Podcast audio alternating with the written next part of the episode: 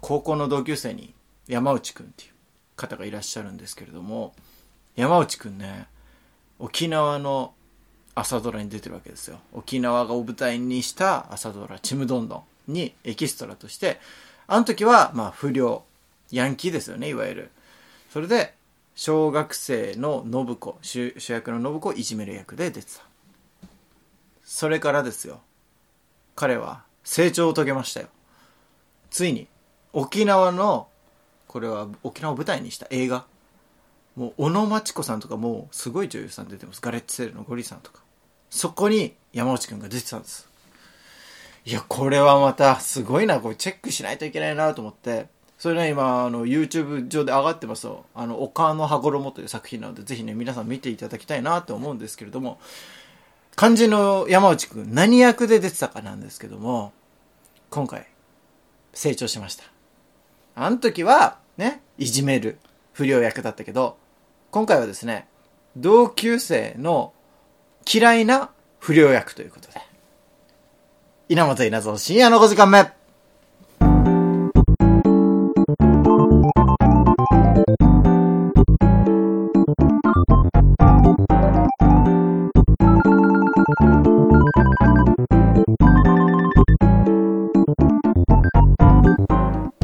深夜の5時間目。この番組は東京都三鷹市から今夜も30分にわたってお送りします。というわけで本日はですね、ちむどんどんに出るならヤンキーにかつあげされる役で出たいことでおなじみの千葉くんです。どうも、千葉です。ただ俺いじめられる役なんだ。そうそうそうお前をいじめる役として、だから今度お前がそのかつあげされる役で出てもらえれば、我々としては深夜の5時間目チームとしてすごい嬉しいなと思っておりまして、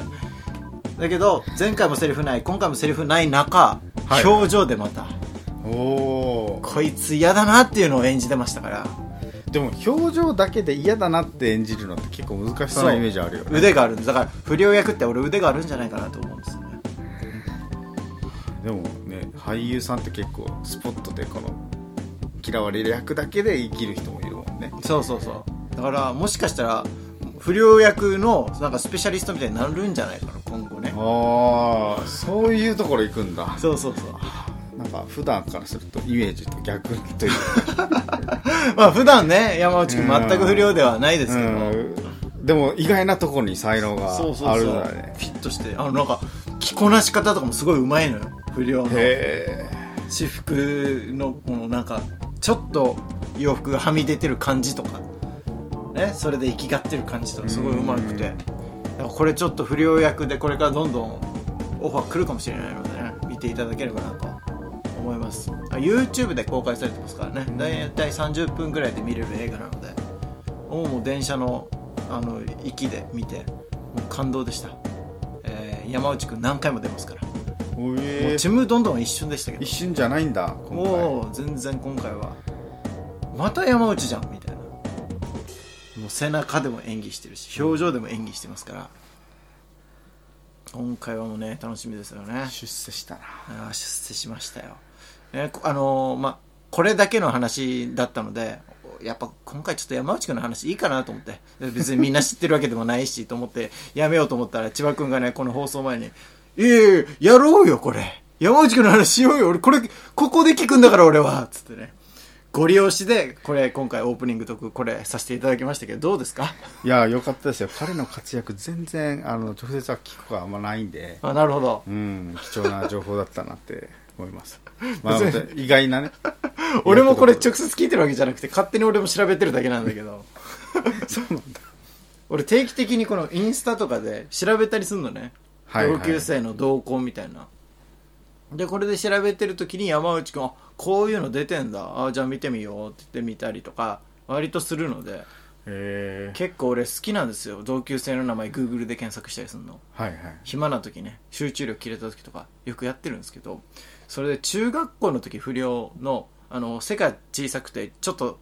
大柄ぐらいのなんか不良がいたんですよ、元吹奏楽部のね、はいはいはい、はい、でそいつもう大人になってなんかもう犯罪とか犯してんじゃないかなみたいな、なんとか組に入ってんじゃないかなとか思って調べてみたんですけど、そしたらね、地方の芸能事務所のタレントの一覧にいたんですよ。嘘。と思って、あんなもう合唱コンクールの練習で人殴ってたよなやつが、なんかもうすんごい穏やかなローカルタレントみたいになったりとか、調べたら意外とこんなもんあったりすんのよ。面白くてそれが意外すぎるなみたいな時あるから、それが結構ね、結構快感というかやったりするんですけど。びっくりだわ。でしょ、こうびっくりするから面白い、うん、で千葉くんの名前でね検索してね、そしたら千葉くんが働く喜びを与えたいみたいなね、うさんくさいキャッチフレーズでなんか広告やってましたけどもねいいじゃん別に一生懸命会社の広告をね、うん、そこでやっておりましたけど、仕事だか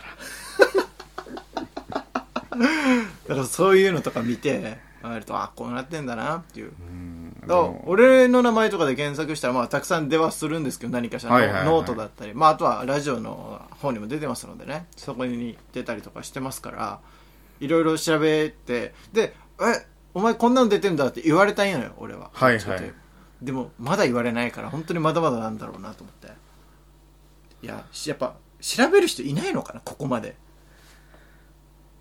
多分もう仕事がざっくりと聞いてる人からすると、うん、改めて調べようみたいなのないのかもね。ああ、そっか。それも何も知らないから、 あいつの今気になるっていう風になるから、うん、そうかそうか。なんとなく知ってる人は多いのかもしれない。もういいのか、うん、そう確かにね、まあ、なんとなく放送業界に関わってるよなぐらいな人は、うん、あえて調べないのかもしれない。いや、調べたことあるでしょお前だったら。いや、あるけど、まあ多分お前だったらどうせもっと好きな人とかばっかり調べてると思う。いや、まあまあまあまあまあ、そこは通り道やみんな通る道だろ俺は通ってないです。またそうやってさほらほら俺は通ってないですけどね。だ、そこから行くともうね、もうそれで俺は満足しちゃうなと思って。いや、満足しちゃうねしちゃうそう、満足してるからいいやってなっちゃう。だからそれは最後に取っておこうと思って、ああ、まだ調べずにいたりとか、あと謎にさ、好きな人の情報って誰かが教えてくれる時あるから、はいはい、意外とこう自分から調べに行かなくてもなんとかなったりするんだよね。あ、まあまあ、そっか。そう、わざわざさ、その聞いてもいないのに、あ、お前付き合ってた人今なんか嫌なやつと付き合ってるよみたいなこととか、はいはい、あ、外人と付き合ってるよとかいちいち言ってくるから。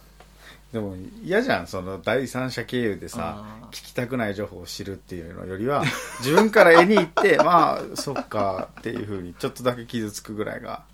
いいのかなって思うけど、うん、まあ確かにね、そっちの方がいいではあるよ、うん、でもこの SNS のこのでも使い方の中で俺はこれが一番もう楽しいし、結局、うん、あいつ今何してるっていうののなんか答え合わせ、はいはい、ある程度自分の中で予想してやるんだけど絶対外れるのよいや、まあ、さっきの話聞いてるとね誰も当たらんと思った。うん、本当に当たらない不良がローカルタレントみたいなのとかあるから、結構もう俺暇な時こればっかやりまくる時あるんだよね。だから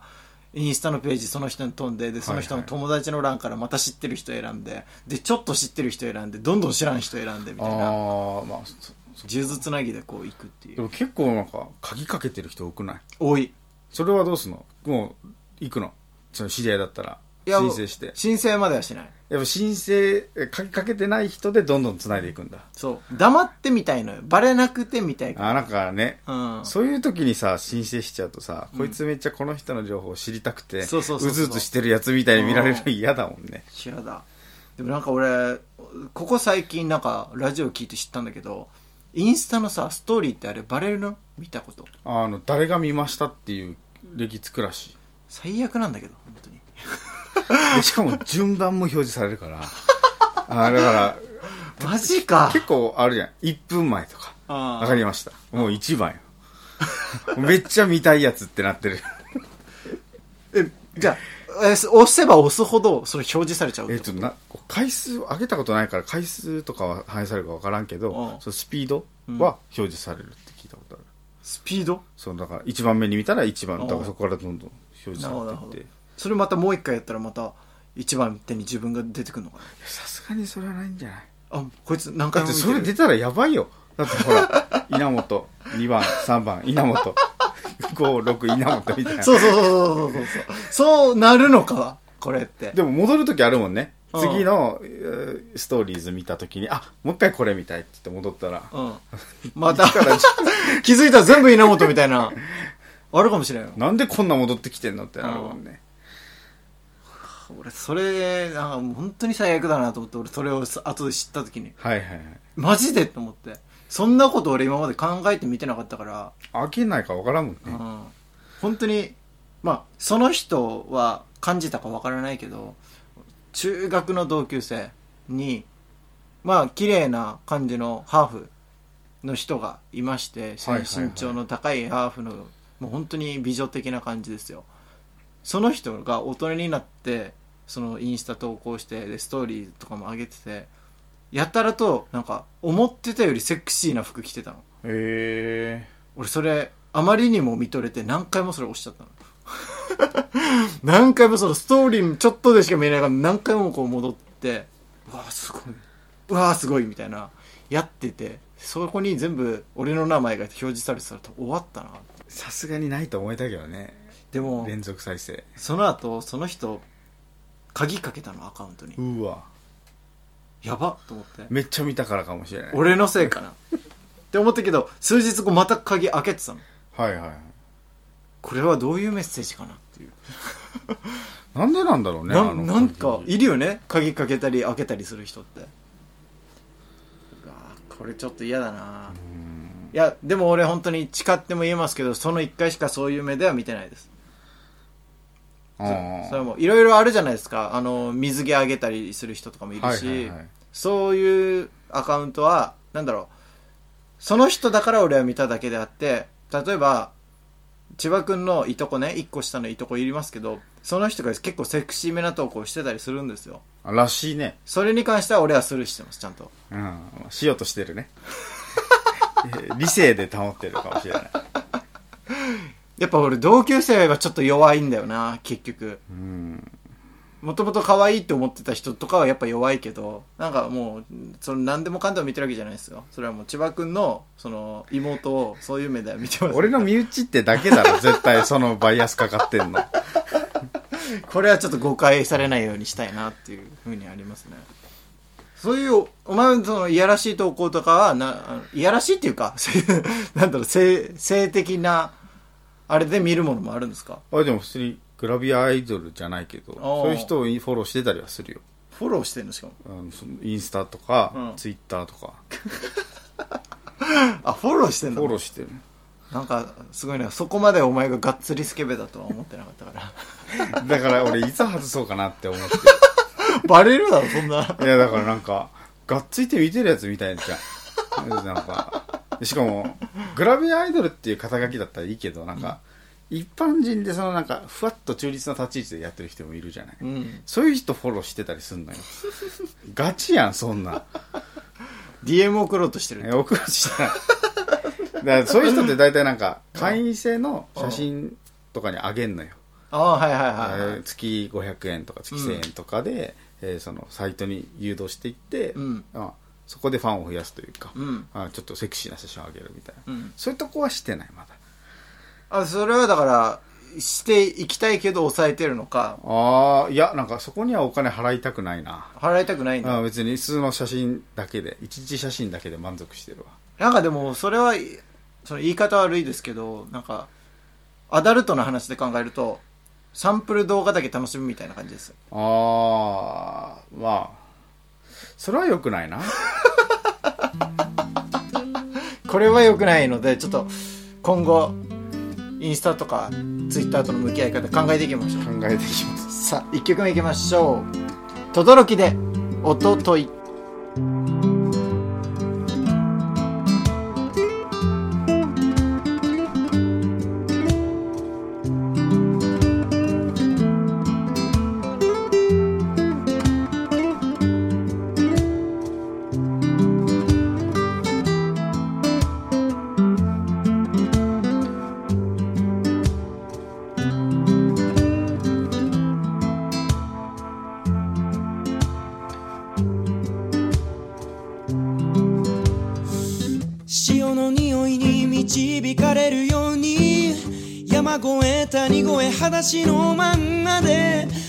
平線の向こうに世界またぐ桟橋のアーチ、あししし静かにかすかに聞こえる遠くから君のメッセージ Love and Peace 掲げる未来の設計士は俺らさ、不思議まか不思議、音楽ってやつは心の奥底から響いてんだぜ Remember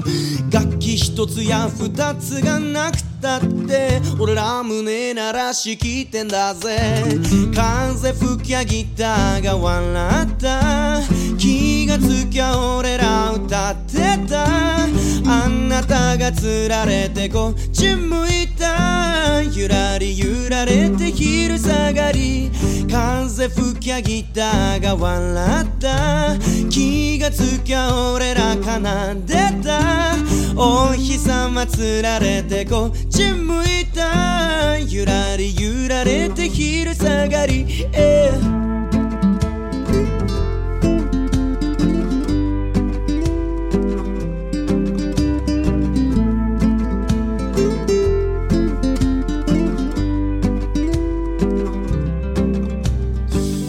おとといの出来事でありまして、弦が切れた後曇り空が見えた後、友が言うそれでも踏ん張り張り替え風吹きゃお天道様現れたんだと、人生捨てたもんじゃねえ、願えば願うほどまた誰かのこと愛せば愛すほど明るく光差し込む注文さ、俺ら胸鳴らし聞いてこな、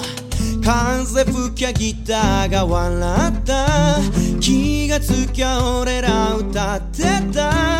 あなたがつられてこっち向いた、ゆらりゆられて昼下がり、風吹きゃギターが笑った、気がつきゃ俺ら奏でた、お日様つられてこっち向いた、ゆらりゆられて昼下がり、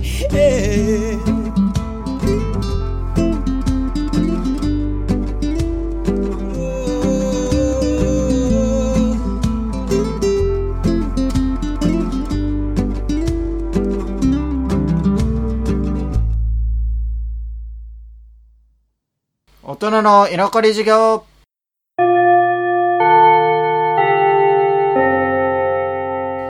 大人たちを悩ますテーマについてただひたすら考えていきます。今回のテーマは大好物どのタイミングで食すのが一番美味しいか。ラジオネーム天気すぎ。僕はコーラが好きなのですが、そろそろコーラが好きというのをやめてお酒に移行しようかなと考えております。みんな結局お酒の方が飲むし、高いウイスキーとか焼酎とか難しい話をたくさんします。とは言っても僕はやっぱり朝一番に飲むコーラが美味しくて、夜飲むお酒なんかよりも全然そっちの方が好きです。皆さんは大好物どのタイミングで食すのが一番美味しいでしょうか。お酒一番美味しいって思うのがあればぜひ教えてくださいということで、お酒は分かりません、我々すいませんやっぱ大好物皆さんあるとは思いますが、お酒大好物っていう人一応いるけどさ、いるね、それはもう何人かいるけど、と比べて本当にお酒かって思うな。そのグルメとかいろいろあってってこと。確かに飲み物界だけでもお酒ではないだろうって思っちゃうけどね。1位なんですかね。なんだろう、あれは絶対これもうそのドリンクサーバーとかあった時に、絶対これだなっていうのは、コーラのレモンの味はもう絶対もう他の何があろうと選んじゃう。コーラのレモン、なるほど、すごい美味しいのよ。確かにうまいね、コーラのレモンか。なかなか市販では出会わないじゃん。確かにファミレスとか行かない限り出会わないから、あんま飲む回数自体は少ないんだけど、あれが一番美味しいかもしれないな。俺どうだろうな、俺やっぱ普通のコーラだな。でも飲み物でやっぱ言えばね、やっぱでもどのタイミングで、まあそれも食べ物もそうだけど、まあまず飲み物で考えると朝一番なのかコーラ。でも朝一ってその喉が渇いたっていうシチュエーションだもんな。だから欲してはいるよね。でも朝一ってさ、その炭酸の刺激に負けちゃう可能性があるんだよな。負けるってそのなんか強すぎて、なんか刺激的すぎてあんまついていけない時あるから、あちょっと控えちゃうんだよな朝の炭酸の飲み物っ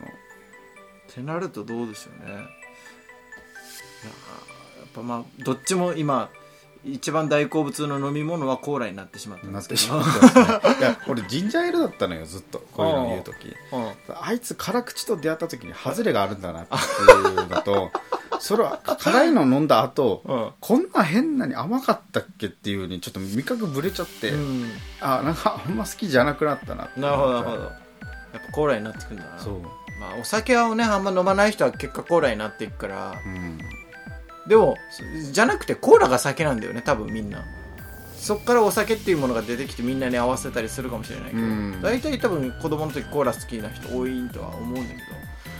だからタイミングね一番どのタイミングで確かにお酒みたいになんかご飯と何かとつまみと一緒に合わせたりとかないからねあんまりコーラって、ね、なんかそういう文化みたいななんかワインとチーズ合わせて大人のたしなみみたいなことってあるけどそんなさ絶好なタイミングを作らないじゃんコーラ飲むために作らないね。今も俺コーラ飲みながらこう喋ってるけど確かに適当だもんなこんなのだからそうなるとやっぱ俺バイト終わった後が一番うまかったような気がする。バイト終わった後とか仕事終わって家帰った1杯目とか、うん、でもこれ難しいのがお風呂入ってコーラを楽しみにするぞって言えば冷蔵庫とか冷凍庫とかでちょっと冷やして飲むってなると期待しすぎてあんまりなんだよね。ちょっと堕落してるぐらいが俺はうまいと思う結果。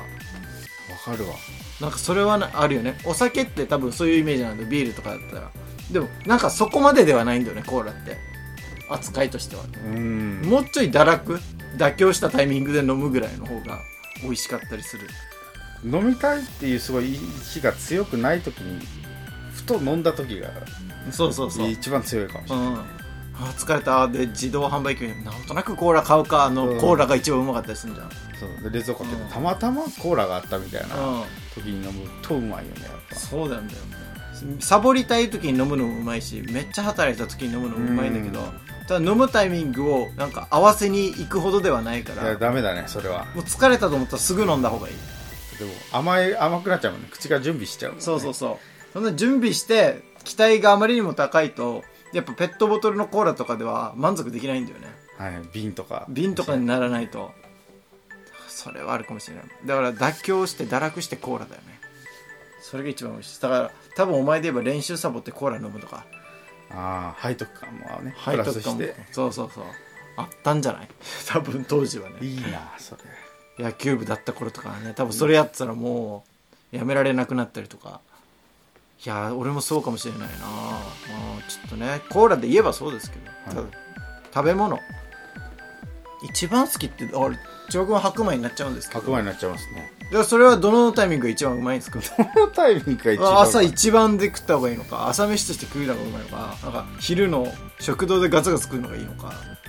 いやもうそれは夜よ夜よ夜どこで食べるのが一番うまい。あでもそこはね場所は別に家がいいな。家その固めっていうちょっとコンディション調整もできるからもう家じゃなきゃダメかもしれない。自分で炊いて固めに炊いてでそれでその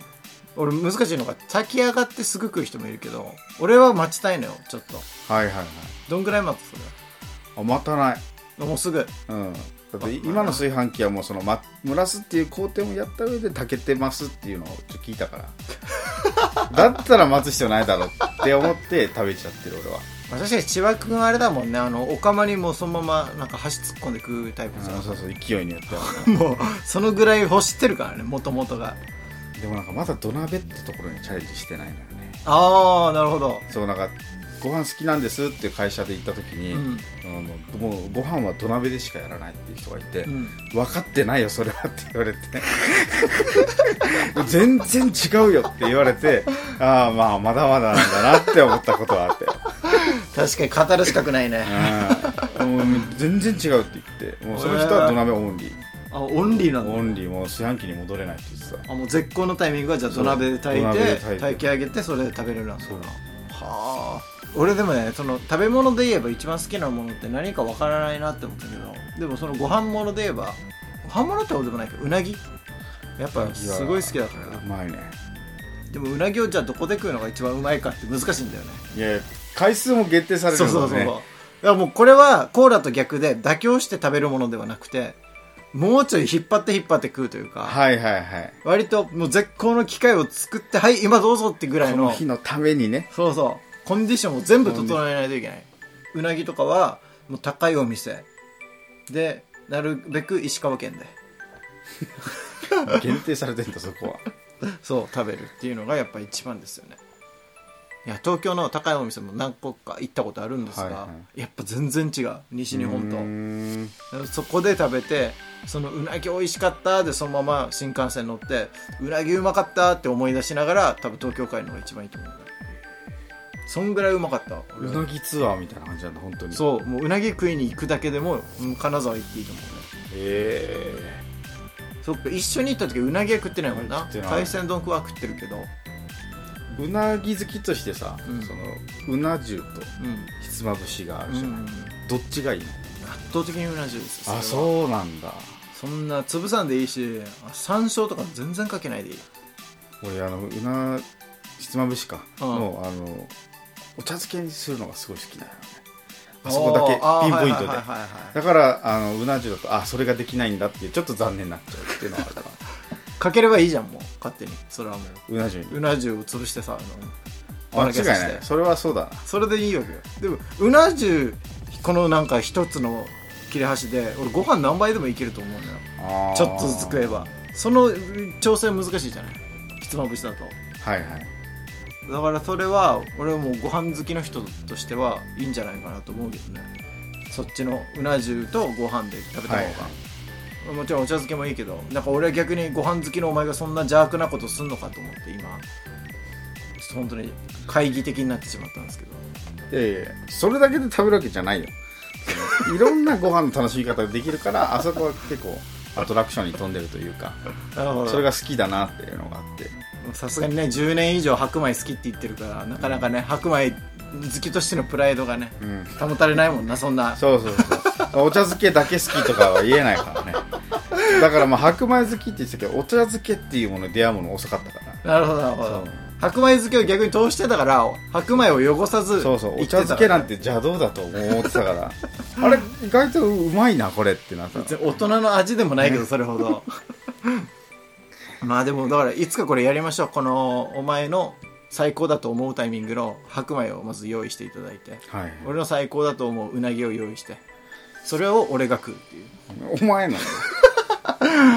それは俺が食べます。全然準備意欲が分かんなさあということで大人の居残り授業のコーナーでは皆さんからの授業テーマを募集中。あたたきすべて小文字5時間目 @gmail.com 5時間目 @gmail.com 以上大人の居残り授業のコーナーでした。